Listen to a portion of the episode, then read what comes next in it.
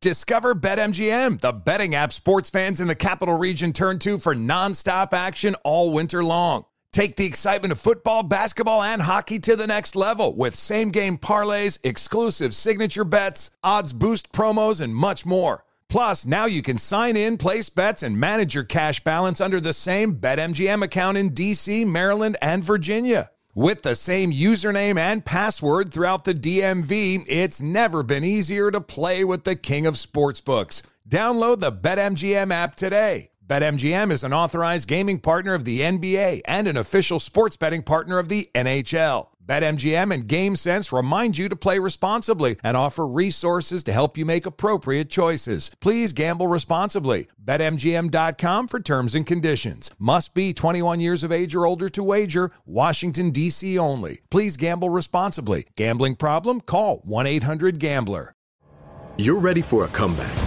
And with Purdue Global, you can do more than take classes. You can take charge of your story, of your career, of your life. Earn a degree you can be proud of and get an education employers respect.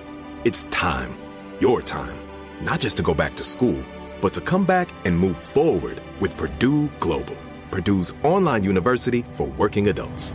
Start your comeback at purdueglobal.edu.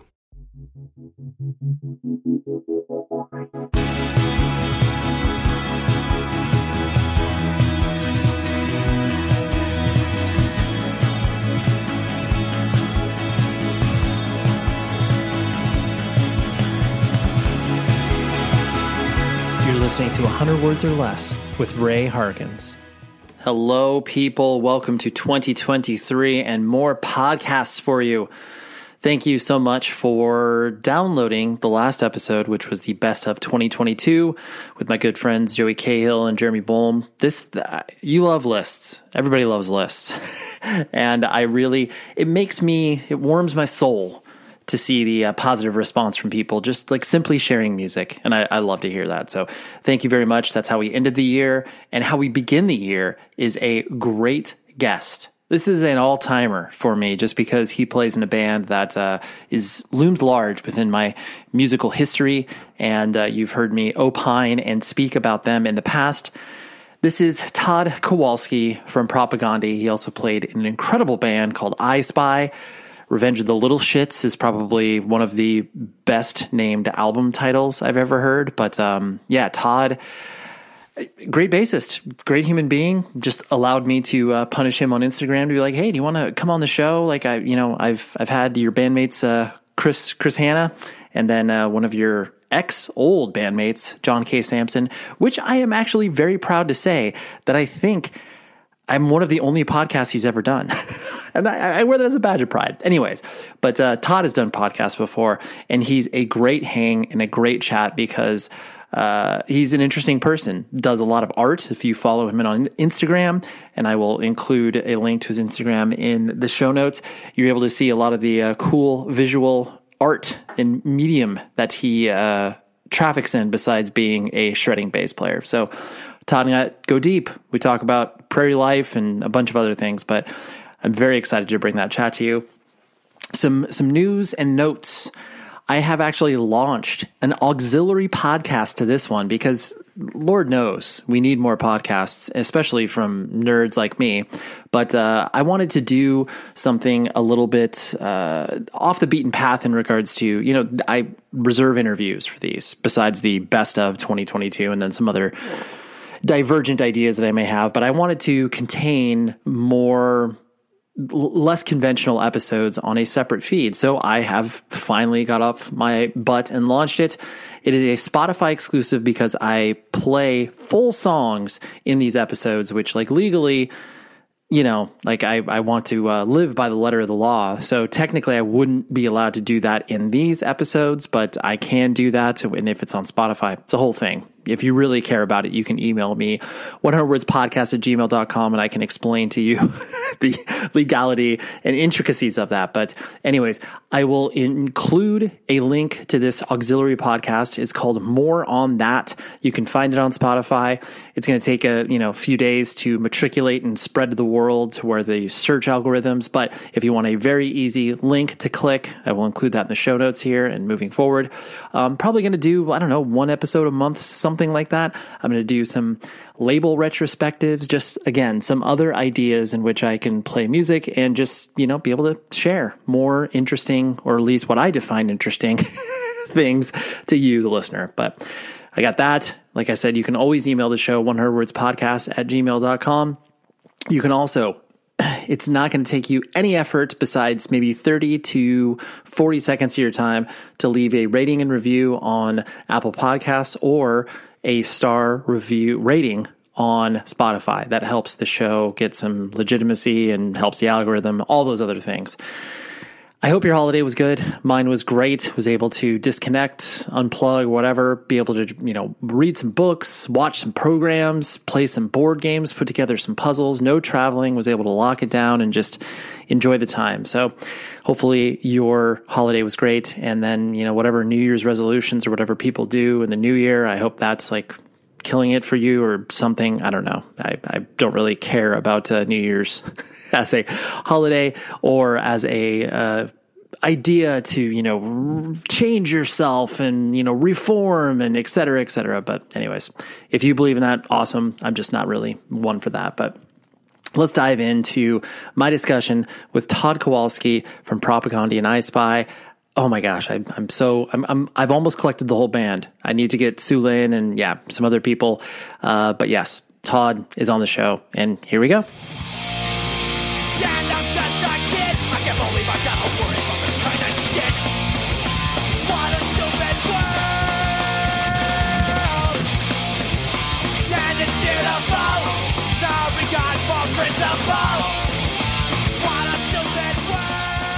You know, I first ran across you via I Spy with the split that you did, obviously with the band that you play in currently, yeah. and I, I, was really uh, being from Southern California, which is uh, where I reside. I, I, was taken by the fact that you know another band in the same area had you know a, a similar idea and approach to obviously what Propagandhi was doing, and honestly, at that time, like in the you know mid 90s when you were finding out about multiple bands from the same area it was like kind of finding a, a secret where i was like oh my gosh like here's this other band that exists in the area oh, yeah. um, did it, it you know, around that time like you know as i spy was just you know getting out there and playing shows and stuff like that uh, did it feel uh, vibrant to you like your local scene the fact that you know there was a, a lot of stuff going on or was it you know kind of just you guys existing there alongside of a few other people I think it was, yeah, I, I, think it was felt vibrant. Like there's Red Fisher, Propagandhi, I Spy. Uh, uh, well, I was brand new to Winnipeg. I'm from Regina, actually, which is eight hours away. Right. Everything kind of seemed fresh and new. There was this band, House of Pancakes, I liked, and yeah, just kind of a bunch of bands in Winnipeg that uh, just seem more open minded in that than what I grew up with in Regina, I suppose. Like it just seemed fresh and interesting to me. Sure, sure. And just the the fact that you were able to experience a, you know, scene in general, I'm sure, from rather than what your experience was in Regina. Yeah, for sure. And like uh like Regina is pretty small and like isolated from almost everything in the world, especially when there was uh no internet at the time. So I right. had seen that uh, Winnipeg was good for shows, uh, and I remember on an MDC record or something they thanked Winnipeg in particular. So I was kind of excited to get there and see what was up. Sure, I do like those little breadcrumbs that get you know, whether it's a friend's band that plays a show in some random town and is like, oh man, you got to hit Bloomington, Indiana. And yeah. you're just like, so it's like little crumbs that you hold on to, or it's like, oh yeah, can't wait to get to this, you know, random town in the, you know, North America or whatever. Yeah, exactly. I remember actually Propagandhi getting home from their first tour talking about, you know, you got to play in like Sheboygan, Wisconsin was awesome. totally. And I, I, do like the fact that, it, especially when it takes, I mean, to your point, where, you know, Regina, Winnipeg, like those are places that take effort to get to. You, you, yeah. you, it's not like you just pass through it on your way to Chicago or whatever. You have to specifically go there. So I yeah. think that the bands that did come through and play shows in your general area, you, were more enamored to them because you're like, you came here. Like that took a lot of effort to get here. Yeah, for sure. Like I, when I think of, uh, you know, I could think of like Sacrifice and Razor versus Slayer and Exodus and all these bands that never made it to Regina. Like I'm just, uh, I just have so much more connection to Sacrifice and Razor. Like even now, you know, the other bands are, oh, there's some bands from, like I like them a lot and I love them at the time, but like, you know, they're just, oh, California bands, whatever. But Razor and Sacrifice are like, yeah, they made it to Regina. You know? Right, right. And uh, to that point, too, just the idea that you can also feel a little bit of ownership. And honestly, how you guys have done it, where you've been able to shine a spotlight on those bands that, I mean, I, as a more punk and hardcore kid, like metal, I was always aware of and paid attention to it, but never to the point where I would ever find out about Razor Sacrifice if it wasn't right. for you guys, you know? Yeah, for sure. And, um, you know, of course, we're into the punk bands too, but like, even a lot of Canadian punk bands didn't make it to Regina or Saskatoon. So, yeah, you know, the bands I loved, Guilt Parade. I don't think they made it to Winnipeg. They never made it as far as Regina, as far as I know, and stuff like that. But that's why uh, even SNFU and No Means No, all the kind of Western Canadian bands always stay strong for me. Uh, actually saw them and they were amazing. And then like when I actually ended up seeing like a lot of the American bands, I was like, they're just not as good. Like they're ten times more as popular, but it's like, like not in every case, but in some case, it's just like, yeah, this band's not as good. Like I'd see Beyond Possession from Calgary, it just fucking destroyed me, and then you see like another band or so, you know, and that's super popular, and it's just like, ah, Beyond Possession kicked their ass. Right. it's like they just wanted that more, I guess yeah, it's just I I think it's just or it just spoke to me more, maybe because we're all prairie people or so. I don't know. You know, sure, it, sure. It could just be me. I don't know. Well, and speaking of uh, prairie people, just that idea that, uh, you know, I know, like you mentioned, you were born and raised in Regina. And I think most people, especially in uh, America and the States, they think of the middle of Canada as just like an absolute mystery. It's just like yeah. maybe it's ice, maybe it's people hanging out with, you know, moose. It's just like it, it's still, you know, even now that we clearly have the internet and many ways to tra- travel to these places. Um, would you describe your uh, i guess you're you know being raised in regina to be that kind of like really rural you know snow bound experience or is that just like a complete oversimplification? Uh it's a, well there's summer uh regina and saskatchewan or that area is extremely uh, harsh in every way because the summers are hot.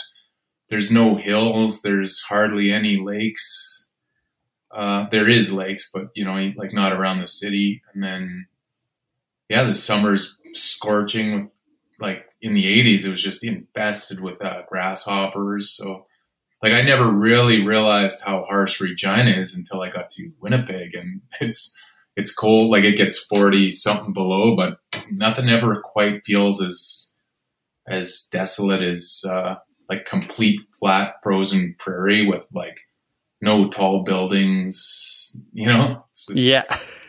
and I, I think that's really um, re- respective of people's, you know, points of view about the idea of those rural communities or even, you know, communities that are populated but they're spread across so much uh, land that's where it's like oh yeah just the the central hubs whether it's you know a record store or a video rental store just like those small little outposts of culture that people yeah. just tend to gravitate towards yeah and i was uh, actually lucky in regina that this guy derek petrovich the world's biggest headbanger who death actually gave them gave him their banner because he was their biggest fan.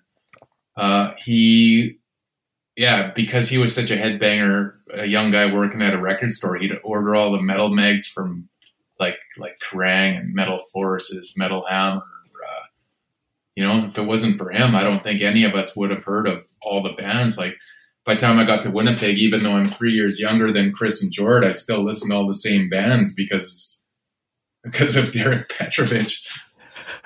I love I love it when it is you can cite either specific people or specific you know things that you were exposed to that open up Pandora's box for you to be like, oh yes, it's their fault that I got into these bands.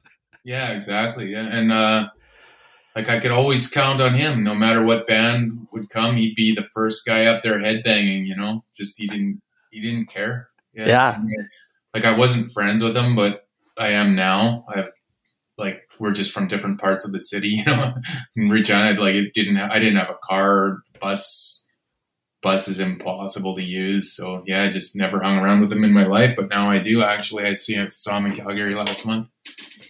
That's so that's very cool that you could full circle it and be like, I don't know if you know how influential you were to me as a young headbanger. Yeah, uh, what was your family structure like growing up? Like brothers and sisters in the house? What did your uh, you know mom and dad do for a living? That sort of stuff. Uh, my dad was an X-ray technician, and my mom sometimes taught like uh, kids skating and stuff. And my brother, yeah, and I have a brother. Got it. And were you? Uh, uh, this is another, you know, stereotype that happens with uh, most people in Canada. I presume the idea was like, okay, clearly Todd is going to play hockey at some point. Like that is the sport you have to play. Um, was that a? Were you a willing participant, or was that something that you had to get pushed into? I didn't play hockey at all. I have like no interest. I played like just hockey in the alley, but like again, and my brother, he's three years older than me too, so I had no chance of winning. So I just slash them and try to start fights and whatever.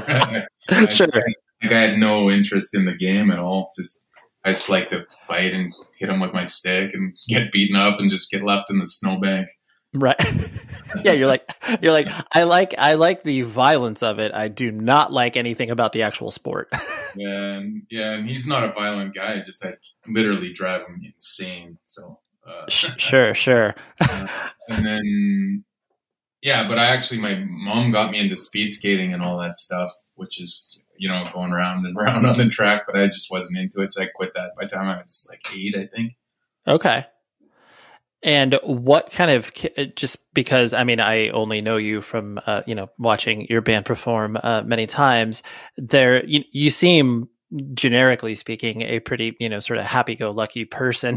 um, but, uh, you know, were you, has that kind of always been who you were? Or is that just, you know, obviously you're excited to play shows. So that's kind of the, you know, the, the role you inhibit.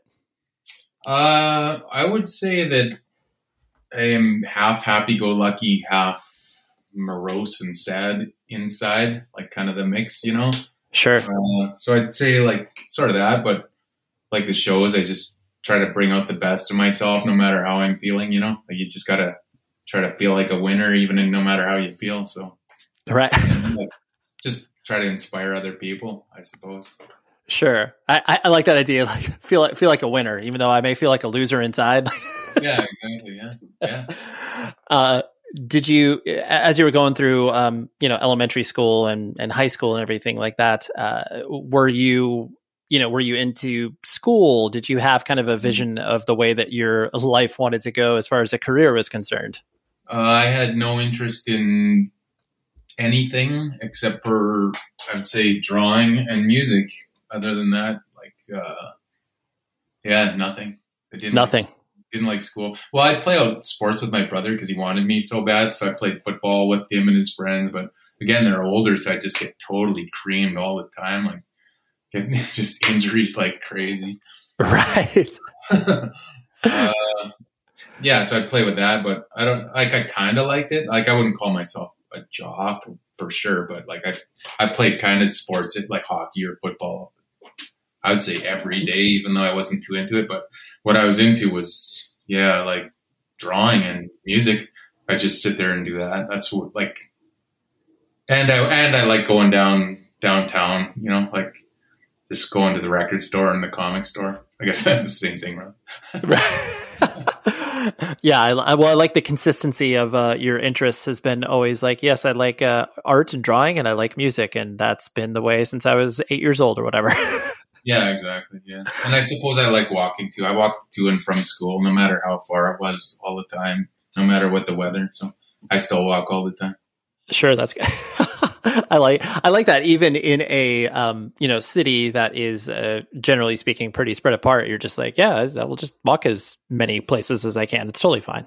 Yeah, for sure. I, I walked like in high school in sweatpants and minus forty, like, and came home for lunch every day. Going like, I'd have to go down this long highway. Everything just like a few miles at least. Happy New Year. I am always excited to partner with my good friends at rockabilia.com. They have a promo code that you can use for 10% off your entire order. It is 100 words or less. Use that promo code and be able to buy all of the officially licensed band merch that your heart desires. I don't care if you're into Def Leppard, Guns N' Roses, Bring Me the Horizon, Perfect Circle, Tool, whatever it is. It, it, it's basically like your superstore in regards to officially licensed merch for bands of all shapes and sizes. Trust me, they have half a million items in stock. You can buy stuff for your mom, your dad, your brother, your sister, your uncle, your aunt, everybody in between. And you can also have fun and purchase some stuff for yourself. Independently owned and operated, ships directly from the Midwest. I love what they do, and I think you will too. So go to rockabilia.com, use the promo code 100 words or less, 10% off your entire order. That's basically like me giving you a free shirt if you buy like hundred dollars worth of stuff. you like how I how I phrase that? Like it's it's a free shirt. You just need to spend hundred dollars. Anyways, thank you Rockabilia for your continued support. I love you. I love what you guys do. As you started to have the interest of music come into your life via you know your headbanger friend, and um, you probably were you uh, you know, getting influence from anywhere else in regards to, I mean, I know much music plays a part in many people's lives in Canada.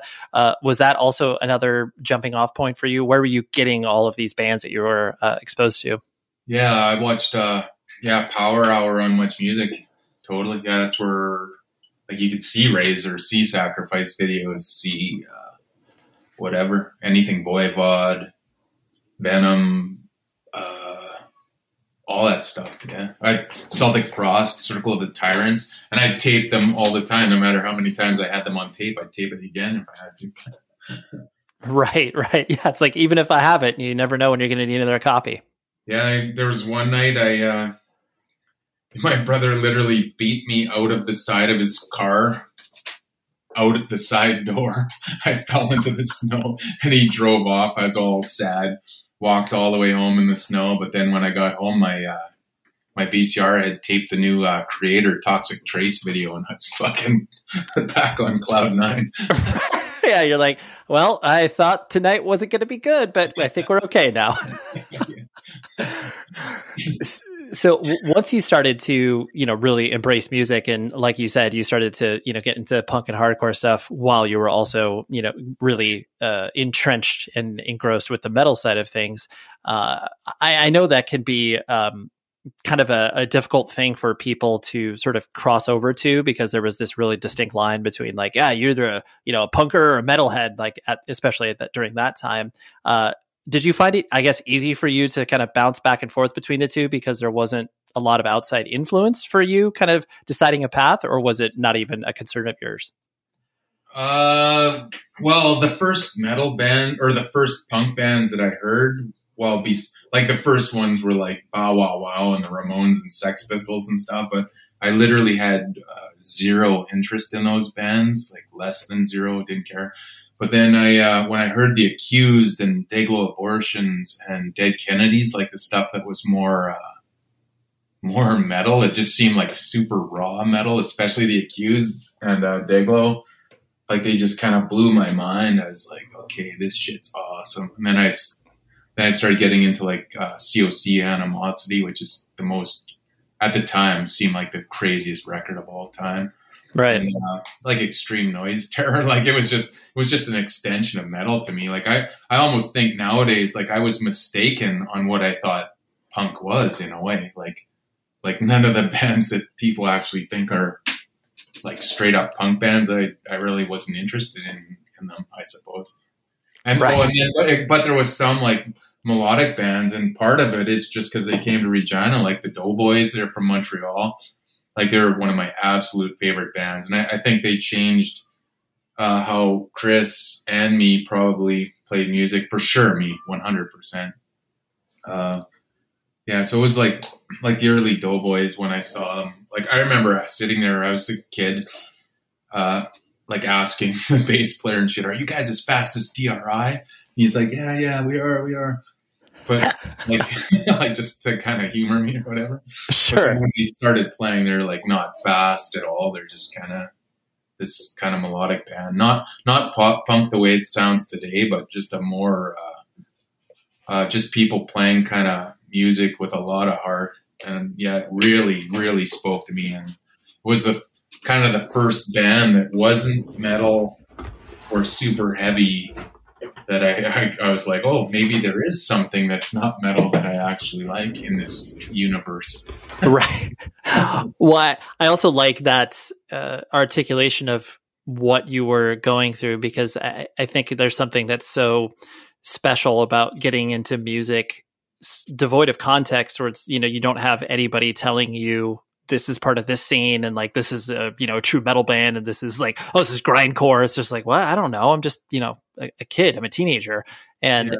you not you not being able to contextualize it makes it easier for you to uh, hopefully listen to you know more styles of music but then ultimately still you know end up like oh yeah i'm a I'm, you know i'm a punker with liberty spikes or like you know yeah i'm a metalhead with long hair or whatever Yeah, well, I went to my first uh, punk shows with a mullet and a Metallica crash course in brain surgery shirt, and I actually had these punks like kicking me and stuff, calling me a poser, and I was just like, "Fuck you." You're, you're right you're like I'm way go- older than me, but I, I remember thinking, "You're a fucking poser." right and uh, it, it did seem to me too just like in hearing uh, you know other people speak about the experiences of uh, you know winnipeg where there did seem you know violence at the shows. And i know that during that time period it was kind of emblematic of a lot of you know punk and metal shows in the 80s and stuff like that. Did you uh did you experience that as well where it was like oh yeah there's always going to be a fight at the show kind of regardless of who's playing as long as it's aggressive No, I would say there wasn't too many fights, but like I had, I guess two shows. Uh, one was, uh, yeah, Gangrene and the Goo Goo Dolls on their first tour ever. Yeah, that's where I was getting kicked, and then yeah, there was a DRI show where I was getting beat up, but uh, right kind of my own fault. So right yeah You're like, I, I see why I got punched. That's fine. and so when you were getting more, you know, watching shows and being very immersed within that uh, music scene, did uh, were your parents like, what the heck is Todd getting into? Like, why is he dressed up like this? Were they, you know, concerned about you, or did they just let you do your thing because they saw that you cared about it? Uh, well, my dad didn't give a shit at all. Okay. and uh, my mom just kind of would make fun of me, kind of a little bit, but not Okay. really. Like I think, I think she was so worried about me becoming a like an alcoholic or something of the such that I think she was like, if I take this or like I can't take this away from him, sort of. Like I think she saw that like uh, that that was my life. Like I remember her. The only time she was concerned is I was drawing all this satanic shit, watching uh, or listening to Venom uh, at War with Satan, and I was so into it. It's like a 15 minute satanic epic, and I remember her just going, "Oh, I should pay more attention to what you're listening to," and I was like, "Ah, go away, whatever." right. that was our only, uh, our only, uh, whatever. Yeah, I think she's probably. I don't know. Like I like some of the things I was listening to. Like I, it's almost crazy. Like that it went under her radar. You know, sort of. Right. And I, I'm guessing because I know that uh, a lot of people have the experience of you know their parents start to see some um, you know le- less than savory influences coming into their child's life, especially when you're talking about you know extreme metal. And the, just the you know religious component can kind of come full circle where it's like oh we might not even be a household that's like going to church but you know we sure as hell are not going to have you know a pentagram drawn on any of these records or anything. Yeah i kind of uh i almost felt like my mom had a rebellious side in her against religion and stuff herself. So seeing me like that i almost felt like she was just like uh just like ah that's fine. Fuck it you know? Right. She's like i noticed a little bit of me in him. That's great. Yeah and i think like she knows none of us believe it you know? So it's just to her just uh just a little bit of a re- rebellious imagery but i think she would have been concerned if she knew what uh like what was in Dayglo lyrics and and I remember one time there's a video of you can actually see it on YouTube if you type in unlawful assembly in Regina, it's like you can see me stage diving in this red hoodie like a bunch of times. And I remember it came on TV on the public access station, and she's just like, like no parent at that time had seen stage diving and people going crazy like that. She's just like, what? I shouldn't let you do this. Like, oh, it's dangerous. You know what I mean? Like watch, like watching this your kid stage jumping off the stage at a death metal show, you know? right. she just kind of almost like she'd mention it and then just kind of move on, you know? Just keep an eye on it, probably from a distance. Right. Yeah. It's like eh, if it gets any worse, then, you know, I'll intervene. But it, it seems like he's, you know, coming home with all of his limbs. So I think that's okay. Yeah. And so excited, you know? Like that's true. Like that was the best day of my life, the best night of my life. right? Yeah. and literally, they were like seeing SNFU. No Means No, Sacrifice, Razor. Like, there's literally the best days of my life beyond possession. So, like, I wasn't lying. Right? Yeah. it's just yeah. Over breakfast the next morning, you're just like, yeah, like I, I think I've peaked. Like, there's there's no way that a, show could get any better. Your parents are like, wow, that's great, good. Yeah, partially true. Like, yeah. I can see like I don't know if anything's ever captured. Well, I'm sure it has, but for me, like it's very hard to capture that uh, the essence of like SNFU in their prime. Like lots of people have tried. Totally, yeah, yeah. It's it's a very it's difficult to have perspective because you can't help but put the rose colored glasses on and nostalgia washes over you and all of that, all those feelings. But then, you know, when you're getting down to it, it's just like, yeah, but that was literally the first time that I saw SNFU. So like, I don't know if I could duplicate that ever. Yeah, and they were like they were still amazing. Like like a year before like Chi Pig died. You know what I mean? Yeah. So like he's like he's still this amazing on his deathbed. Imagine him when he was like 21 and healthy. You know. Hey there, I'm excited to partner up with Mutant League Records who is a great record label based out of the greater Chicago, Illinois area. They release some high quality punk, hardcore adjacent. Like, you know, if you're thinking you like the stuff fast and aggressive, that is exactly what they do. With a lot of melody, that is also what they do. But I want to talk specifically about a band they work with called With the Punches. They haven't released any new music since 2015, and this EP is a banger. Let me just play one of their songs called Mirage right now, and you'll get a vibe of it, and then I'll let you know what to do in order to consume more.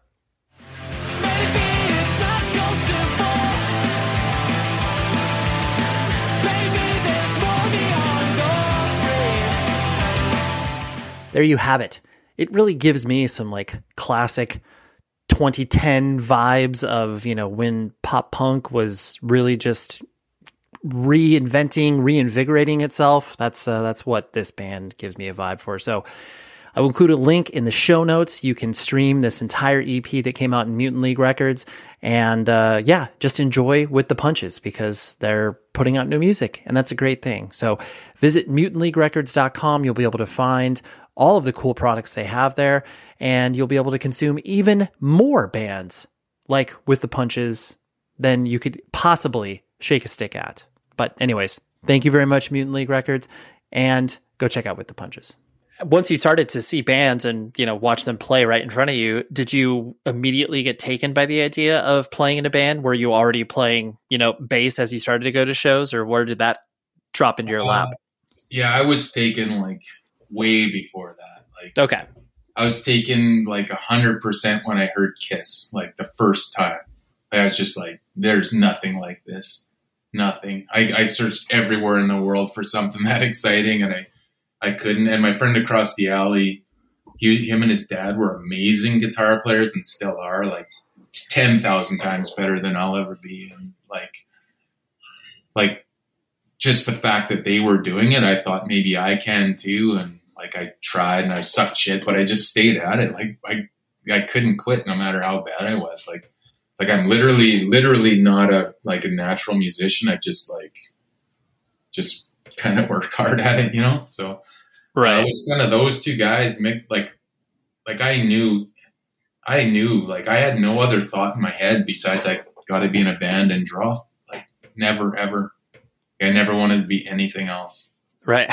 no plan. No plan B. Just one of one of these artistic pursuits will uh, carry me through my life, whether whatever that means.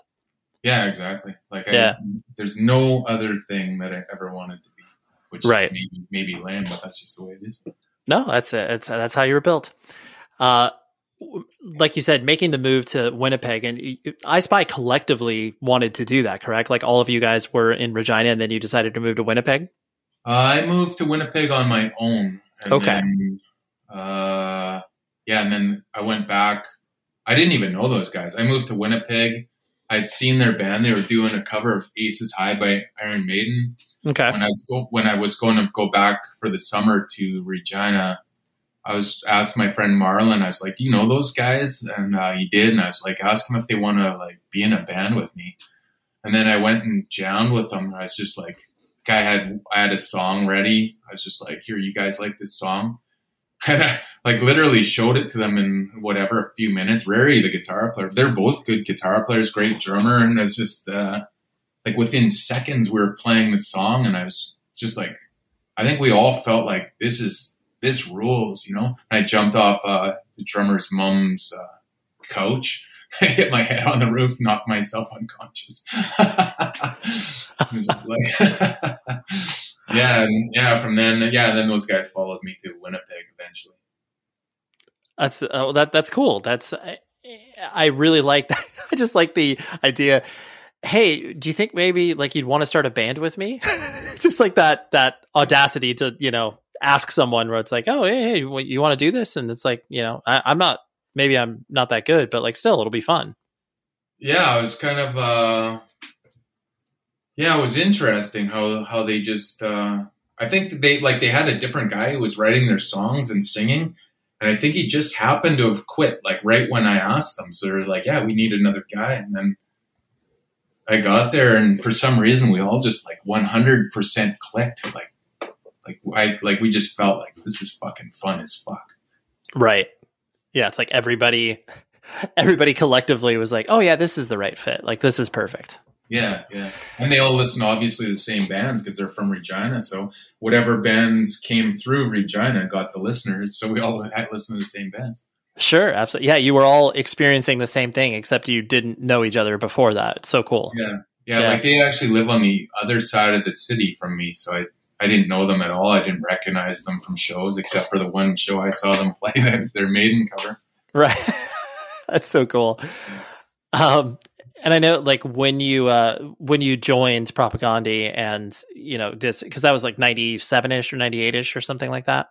No, uh, yeah, yeah, uh, ninety six actually. 96 okay so you know i mean you like clearly Propagandhi had already made you know an impact in your area and all already started to you know be able to tour and like you said you know have those experiences outside of uh, your hometown uh, or outside of winnipeg the, was it um, i know they were your friends and you were excited to you know join but was it uh, i guess intimidating for you to kind of like step on you know a more quote unquote professional band? And i'm using air quotes in there just because you know i'm sure at the time no one would have defined themselves as professional but uh, was it i guess were you nervous at all?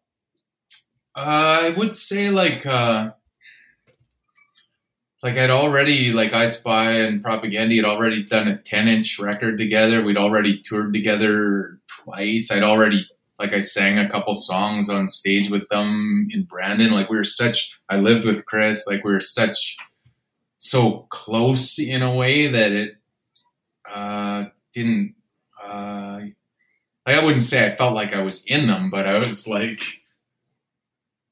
Uh, you know what I mean? Like all the songs on Less Talk, I I was in the same house while Chris wrote them. You know, like go up, you know, I could hear him playing his riffs all day. Go up, listen to his forward track. So I just kind of already felt like I wouldn't say it was like this big jump where it was like, oh, suddenly I'm in this band. You know, I was like, just do you want to learn these songs? Okay, and then yeah, we just started playing and it just kept going. Right. It's like I was already existing in and around the band. It just felt like I already knew all of the comings and goings. So yeah, now it just makes sense that I, I joined the band if given an opportunity. Yeah, I felt, and it did feel like uh, kind of like probably broader doors are opening for myself, especially because the guys in I Spy always seem to have completely lost interest a little bit, you know? So right. two guys quit and, you know, uh, yeah, and then so it's just kind of me and the drummer and my friend Sean, who was an awesome guy, but I and great at bass. I just I just felt like it was like kind of like oh this is kind of dying a little bit, uh, uh, just because of interest, you know. And then right, yeah, I thought um, when Chris asked me to play bass, like, and I, I was supposed to just be like a fill-in just for a little bit, but I just kept going and going. Sure, yeah. yeah I mean, fortunately, you're not the new guy anymore yeah, yeah. Did uh so how did you take I mean like you said I know that you uh went out with uh, I Spy before and how did you take to more intense touring? You know like when you were out for prolonged periods at a time and you know doing more uh, extended runs did you like it? Was it something that you had to grow accustomed to? Uh well actually the it was actually less. I Spy played more sh- I played longer shows with I Spy than with Propagandhi so it was uh Okay. Uh, or longer tours, yeah. So it was like that was the same. And I guess I forgot to mention, yeah, too. Me, James from I Spy, and Chris also used to play together too. So, uh, yeah. So I'd, another, I'd another connection playing music with Chris. right, right, right. So, so I, I, guess I can rephrase that where it's like when you started to tour with I Spy, was it? Did you immediately take to the road? I had never been anywhere in my life uh, except for I went to Disneyland when I was a kid. Uh, so I found it completely interesting. Like we just traveled in a suburb with I Spy, just in a suburban. Like it was the first time I ever saw anything. So uh, right, yeah, it was all exciting. yeah, it was really cool. Yeah, and yeah. you're delusional. Like when you're that young, like we played a couple shows where there was three people there, and like literally did not give a shit. Like we're just playing as hard as we can, not even noticing really that there's three people, you know? right. It's a glorified practice at that point. Yeah, it's like irrelevant. Sure. yeah, it's weird. um, and I know because uh, I mean you have been I mean with Propagandhi and then obviously with I Spy as well. There's you know clearly been a political discourse with the band and you know i mean obviously animal rights is a huge centerpiece of you know, who you are as a human being when did those ideas start to I, I guess come into your consciousness because i mean you know most people can point to metal as being you know not the most uh, socially conscious you know music style so like was it when you started to get exposed to you know like punk and hardcore bands that were espousing those messages or where did it come into your life uh, I guess the first person I ever knew was my friend's aunt, just happened to be a vegetarian. Uh, so that was the first time I ever really thought about it. And okay. then, yeah, I think MDC, like they had some vegetarian songs. And then I guess the one that caught me the most was that song No More by Youth of Today. It's uh, really yeah. raw. Uh, like when I first got that record, I thought, oh, fuck, I wasted my money. But then I listened to it every day on my way to school, just back and forth. And fuck, I started to think this is the greatest record, actually. And I still, I still think like, despite it being like a straight edge record, it's like it's literally one of the best hardcore records ever. I think like we're not in this alone. That record. Yeah, it's an incredible record. I agree. Yeah, it has so much heart and so much uh, fire to it. Uh, yeah, I think that song, and then yeah, I moved to Winnipeg and there's Propagandhi. Those guys were vegetarians. Uh, I lived with this guy from India who was a vegetarian. Yeah, and I just told him one day, I'm as soon as Christmas is over, I'm going to be a vegetarian too. And he was like, "Oh, you're not going to last." I was like, "No, I'm going to last. You watch." right. Exactly. Isn't it funny? Because I do think that happens for many people that you know go vegetarian or vegan at a earlier age, whether it's their parents or friends or whatever, it's always that notion. It's like, yeah, yeah, I'll, uh, talk to me in a year or whatever. Yeah, Just- yeah. and then almost out of spite, you're like, I'm going to do this regardless of what they say. Yeah, I think it depends on like who you are. Like if you're doing it, like if all your friends are vegetarian, and that's why you're doing it. But for me, I was like, just I, I'm tired of hurting animals. Don't want to. If I can help it and avoid it, I will. You know, right. Yeah. it meant nothing to me. I like, like I went vegetarian, was like hundred percent no problem. Never cared. Never thought about meat again. And when I went vegan, I never I never had any desire ever again in my life to ever want any of that shit. Just, just gone. I don't know why. Yeah, no, it's. I mean, the the, the proverbial statement "cold turkey," even though it's uh, you know ironic, it definitely feels, uh, especially once people, like you said, either get into it for you know they may get exposed by their friends, but then they actually find out the reasoning behind why people make those decisions. That's kind of where it gets really cemented in place, and it's like, oh yeah, I'm never going to be that again. Yeah, yeah, exactly. Yeah. Yeah. It, the what I I I mean I've spoken to you know Chris and uh, a little bit in regards to uh, you know John as well with his experience, but I know in the late '90s there was this push and pull with people you know getting into Propagandhi for just I mean you know they liked the music, but then they were also put off by the politics, where it's just like oh you know I mean and clearly you guys have made uh, no bones about those people that. you know, uh, just want to listen to you for your music and don't want to hear your politics.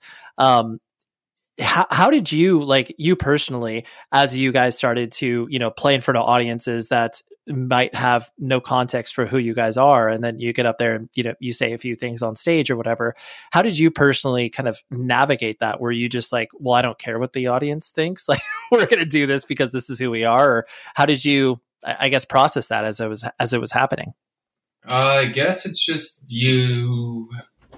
Just, I think it's like less thought about than that. Thought out than that. I think it's just like, here's our band. Here's what we have to say. We're playing music, and uh, yeah, that's it. sure Like, like that's the way punk bands always were. You have your songs. You have what you say or don't say, and uh, like to me, punk bands were somewhat political. Like that's just the way they were. Like even bands like Dayglo, like they were. If you read the lyrics, they're political. Like uh, or Doughboys, like that's just. I thought punk bands were political bands. You know, like I the other ones I didn't listen to, so I don't even know what they are. Or, you know, sure sure to me, actually, the only band that wasn't really political was the Descendents, and I did listen to them and like them, but uh, even they had some of that. You know, they're just uh, I don't know. Yeah, yeah, they were little. They were. Um, I, I I see where you're coming from in regards to like these bands may not have been, you know, overtly political, but they were making their beliefs known in you know maybe more subtle ways than you know what you guys were doing. Yeah, exactly. And and in the ni- early '90s, there's like Los Crudos, Born Against, Man Lifting Banners, Spit Boy, uh, like all this shit going on, and uh, like uh, those were the bands super exciting to me too. Evilgreed.net. What are they? Question mark. They are an amazing web store solution for bands of all shapes and sizes based in Berlin, Germany. But what does that mean to you who's maybe not in a band? You were able to purchase stuff directly from their site and it will ship to you lickety split. And what's cool about this company is that they are a highly curated. They work like kind of like a record label where they only work with a small handful of labels and bands that really have either a similar vibe, maybe not musically, but just like philosophically. And like, let me just throw some of these band names out there. And that way I can give you a good idea of what they got going on. They work with bands like End and Gatecreeper, Power Trip, Amenra, Bell Witch, Deafheaven, Nails. You can kind of see what they're do what they're working with. But before you do anything else, you need to use this promo code 100 words that gets you 10% off your entire order. And I know you may be thinking, hey, they're based in Berlin, Germany. Isn't shipping going to be ridiculously expensive? No, that is why they are working with this very podcast because they want more people in the US. And frankly, the way that exchange rates work right now is it is into our advantage here in the States to order from them and it will ship out to you and it will get to you in record time. Pardon the pun, because we're talking about records. They also sell records, but it will get to you very quickly. I've ordered from them and honestly, around a week, lands on your doorstep. It's perfect. It's great. So go to evilgreed.net, use the promo code 100 words, and find some of your new favorite merch and bands and clothing items, and you will go home happy, even though you're not technically leaving, but you get the point. Evilgreed.net, 100 words is the promo code. This show is sponsored by BetterHelp. We all want more time in our lives. You know, whether it's like, dang, I wish I had like another hour to, you know, play video games or read more or get outside or whatever it is. I know myself that I actually get questions a lot in regards to this podcast. How do you fit it in your day? And like, how do you do the interviews and all that stuff to be able to then balance the rest of my life from my work and, you know, playing in a band and I have a family, all of these things. But that is why therapy is so awesome because it helps you be able to sort out your life to focus on the things that, for one, really matter to you, and two, try to find more time for those things that you love. That is why I love working with BetterHelp because if you need to find a therapist, they're there for you. So give them a try. It's entirely online, it's designed to be convenient for you, and they can be suited to your schedule. And you fill out a brief questionnaire matches you up with your own personal therapist. And if you do not like that experience, you can switch it no problem. No questions asked. It's great. So learn to make time for what makes you happy with BetterHelp. Visit betterhelp.com slash ray today to get 10% off of your first month. It's an offer just for you, the listener of this podcast. That's betterhelp.com slash ray. I know you, you actually mentioned that. I know in other interviews where the whole ebullition scene uh, really captured your attention as well. And I know, I mean, being from Southern California, that really uh, you know captured my imagination as well. And seeing those bands play live was always so inspiring. Yeah. Um, how like was it? Um, I guess how did you get into those bands? Was it just like you know simply seeing their names out there and you started to get into that because ebullition like I, I, know that it a lot of people it was very influential for but a lot of it didn't necessarily travel too far outside of their respective areas yeah um, my friend sam smith who actually roadied for us for a while and whatever but he's like a kind of a promoter somehow he got a hold of the ebullition order sheet uh, that's when we actually lived me him and chris and he ordered the manlifting banner record just for no reason. Okay. And uh, when we put it on, I was like, "Fuck, is that right? Awesome." You know, and uh, and then like there was just like one year, one brief year, where it was manlifting banner, born against, uh, uh, downcast, like it, everything awesome came out all at once, and then even like like it it turned. Uh, like the second wave was so much less interesting. Like it had already already dissipated and died like within like a year and a half. Uh, or at least my interest in it. You know, it turned more into like less politics, more people just uh, trying to go as crazy as they can, throwing a fit, laying on the stage crying at the end of the show, like you know, fashionable. You know, like basement shows suddenly fashionable and everyone kind of dressed like uh, Nation of Ulysses or whatever. And, yep. Uh, no, I have nothing against them, but everyone was copying that, and uh, I don't know. I just lost interest. You know, just like okay, I have moved on, and sure, I think that was the last. sadly, maybe the last true interest in, or when punk stopped feeling fresh to me. I would say not not the last interest, but like the the last super super super super interesting wave where I was like, I fucking love this, you know. Right, like a, a proverbial scene kind of washed over you, and you're like, I can't get enough of this. Yeah, and then, but and then obviously, I, like kept loving No Means No, SNFU, and sure, like all all the bands. Like I still listen to Man Lifting Banner quite often. And I'm just like, this is the best fucking record ever. Yeah. That's awesome. When, uh, so I, I know that the, uh, Propagandhi, I mean, that's been a mainstay from a musical perspective for you for, you know, many, many years. And, uh, when did, cause a lot of bands, you know, especially as you went through the 90s had to make these you know decisions of all right are we you know a are we going to go for it? Are we a, a, mainstream punk band? Are we going to you know join the likes of you know green day and rancid and stuff like that? And um, you know sometimes those decisions worked well and other times they did not. I know you guys always deliberately you know erred on the side of caution and you you were not interested in you know participating in a lot of those uh, yeah. systems. But you know I, i'm sure that there were super random opportunities, whether it was like, you know, maybe it's signing to a record label beyond fat or whether it's, you know, like, hey, you want to use this song in a video game and like having those discussions. Um, do you have any interesting kind of anecdotes as I sort of talk through those random experiences that uh, stick out to you where you're like, oh yeah, we had to say no to this, even though, you know, it could have paid us a lot of money or whatever? I remember there's always just labels and shows and whatever. And yeah, it was just, uh, none of us even really looked or took it seriously. Like we just had no interest. Like I really feel like it's our age and the era we came up. Like people like nowadays, if you get into music, like probably the first bands you got into were kind of the corporate bands like Green Day and the Offspring and all that, you know. Whereas for us, that was like the signal of the the end of the good times, you know. Like just this shit, this stuff all kind of like tanked, like right. as far as the spirit of it, you know. Uh, I think in the '80s, like no one could really have a career, or like it didn't seem like there was really a a mass audience for any of it. So it was all just seemed so kind of pure, you know, the spirit of it.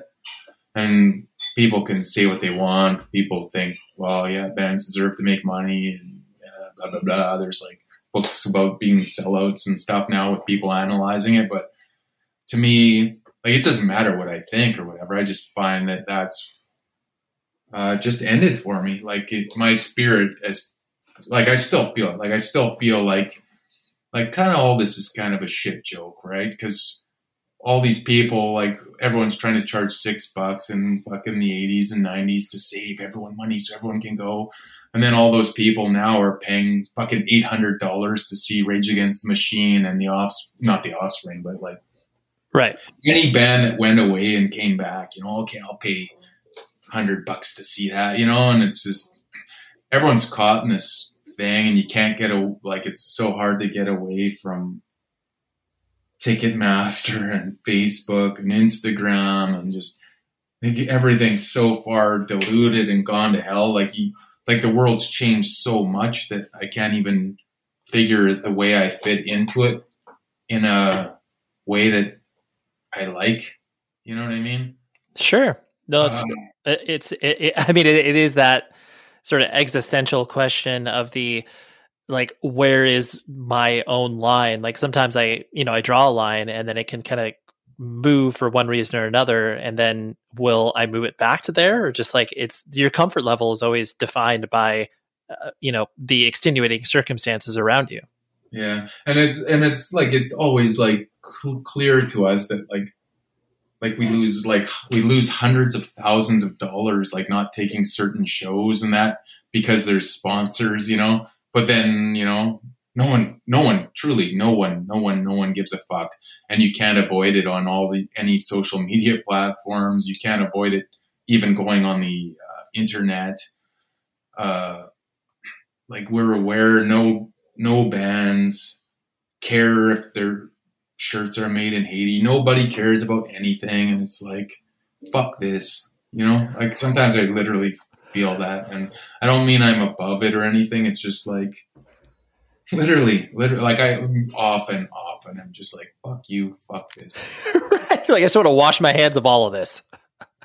yeah, and like, but trying to hang in there, you know. Sure. I think we all hang in there for the music and hopefully the people and uh, uh, I Yeah. just Yeah. hopefully spread some kind of spirit. Like that's what I say. Like you know what I mean? It's a mix of happy-go-lucky and morose. Just like Sure. I, I can't see anyone with a brain existing now that doesn't feel that way. Like no matter what they think, like whether you're a conspiracy theorist or a religious person or a Winnipeg dingbat or like I can't see anybody with a thinking brain not being partially depressed by watching the entire world go down the tube. Sure. Yeah. No, it's it's I and I think that's a again that existential crisis that I think most people use so many aspects of their life to distract from that ultimate question of just like what what the hell is this happening? Like I have all these bells and whistles in my life, but like is this actually the thing? Like what what do I care about? And I think that's to your point what you ultimately the articulation of that is difficult to arrive at. You're like i'm not better than it but i know i don't want to participate in that. So what does that mean? Where do i go? Yeah. Yeah, exactly. So. um when uh, you know kind of going along those same lines like you know i know that you guys have been able to you know subsist as the band and still exist and obviously make money off it but with a level that you guys are comfortable at where you can tour when you need to and tour when you want to but not make it this like really backbreaking thing where you have to be out on the road 300 plus days out of the year or whatever. Um I, I for you when did it uh, you know when did the band become uh, for lack of a better term like serious where it was like oh wow like i can't believe that i'm technically like a full-time musician or whatever or has that even or is that even a thought process that triggers in your head? Uh, the first time that happened, I guess for me, the crossover was the second I joined Propagandhi because okay sure they gave me 666 bucks and I was like, holy fuck, I'm rich. Literally, like, I was like, every problem I have in the world is over. Like, I felt like I was fucking rich as fuck. right that's amazing i love how they gave you $666 that's like so perfect And, I remember me and Chris talking. He was like, they were going to give me a thousand, and somehow, as we discussed it, we got down to 666 bucks. And I thought, oh, this is so awesome. you're like they get me they really get me yeah, it's a weird discussion, I guess. It'd be Right. funnier- it'd be funnier if it's 666. so that so that was the ultimate jumping off point and then like everything that you have you know uh, experienced since then from like getting a uh, quarter quarterly royalty check or whatever has been like wow this is ridiculous i can't believe i'm getting this Yeah, it's, yeah. It's it's not like much, you know. Like we're still like uh, yeah you're a working class band yeah we, like the people working on the house next to my house here are making fucking 10, 20, not probably not that much, but like three or three times as much as I am per year or whatever. So that's like right. I always think too. But then they're actually having to work on that house, and I'm not. So whatever. right It's a trade off. Like we work hard. Like we practice every every day. Play guitar every day. When I'm not playing guitar, I draw. You know, like. But like, just the arts uh, is not awarded in this world. It's either awarded like you're a mega millionaire, or you're not. You know. yeah it, there definitely is a, a a hard in between that exists where it's like i you know could be working at a local coffee shop and obviously making more money than i'm, I'm doing currently and no shots against people that make coffee in coffee shops because that's an important part of our lives but yeah just that idea of like okay i'm you know barely making minimum wage all things considered Yeah, exactly. And you just have to decide for yourself, like, uh, like I've never been a really money driven person, so it's just whatever, you know. yeah. Right. Like, I just like I just do. I don't know. I try not to think about it. Sure, sure. I, I get that. And like you said, if you're not, uh, you know, playing guitar, touring, and stuff like that, visual art has always been a part of your life, like you said, ever since you were very young. It- when did you feel like you could call yourself an artist? And I know that's kind of a, a, a big slash maybe silly question, but just like when did you feel like you could, uh, you know, display yourself out there like that? Uh, I guess just whenever Instagram showed up, I was just like, oh, I guess I'll throw, start throwing some shit on there. Other than that, I just yeah, never. I just drew for myself. I still do. Like i most things I draw, I don't put on Instagram. Just every now and then throw something on there. So uh, that's the first time. Like I've never put art anywhere or anything. Just yeah. Got it. Yeah, no, that's cool because I, I, didn't. I uh, that was my interaction with you in regards to that, where I was like, "Oh, that's cool." I did not really have an inclination that that was something that you were doing and wanted to actively share. It's cool. Yeah, yeah, and I guess record covers, right? So, yeah, yeah that's true. That's true. Uh, something that I always uh, it kind of sticks in my craw when anytime people interview you or Chris in the band, where uh, you know p- people ask, it's like, oh, things are worse than they ever have been. Like, you know, eh, do you feel like you've even made a difference? it's just it's that sort of like you know button pressing question that people like to pose, um, and obviously the idea of like, well, I can't prove that something didn't work. Like, like there's probably people who've been influenced by us that I, am never going to meet or know. Um, is that i guess there's maybe no real question contained in this besides the fact like is that uh, you know do you find that question happening more or less or is it people that still just are like oh yeah well you guys sung about all these political things now none of it, none of it worked. Do you even should you even exist anymore? Is that annoying? Uh, well it's not a unreasonable question I'd sure. say, i'd say uh, i'd say probably at least in terms of like uh, like veganism and stuff, at least may probably somebody somewhere went vegan because of the band or something. But I would also say like like you know, as far as what we did, but if we're doing it or we have something to say, like if it doesn't speak to people, it doesn't, you know, and I guess it never compelled really anybody to try to even not have sweatshirt you know, like we always thought maybe if we do it like other bands, like kind of the bigger bands will follow suit, you know, but no, they don't, nobody cares. you know what I mean? Right. Like, so I don't know. Maybe what we, we just don't say it in a compelling enough way. Maybe people don't care. Uh, maybe, you know what I mean? We're just, as far as we're concerned, we just have our songs, play them, say what we want to say. Uh, I have no reason to expect someone to listen to me over uh, like there's superstars in the world. You know, there's Michael Jackson, like there's uh, you know what I mean, Shania Twain, people who can outsing us by 10 million miles. Queensryche, Dio. Uh, you know, sure. We have, we have our songs. We know we're not superstars. We know we're not anything. Like, you know what I mean? Sure.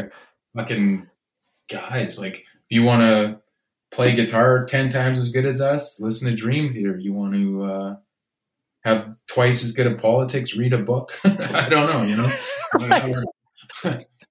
yeah, you're like, you know, if you want a subpar version of all of those things together, just go ahead and listen to our band, and we're a perfect, perfect match for you. yeah, exactly. Yeah, that's, that's all you can do. You know, you're just like we're just prairie guys. like, what can I say? You know.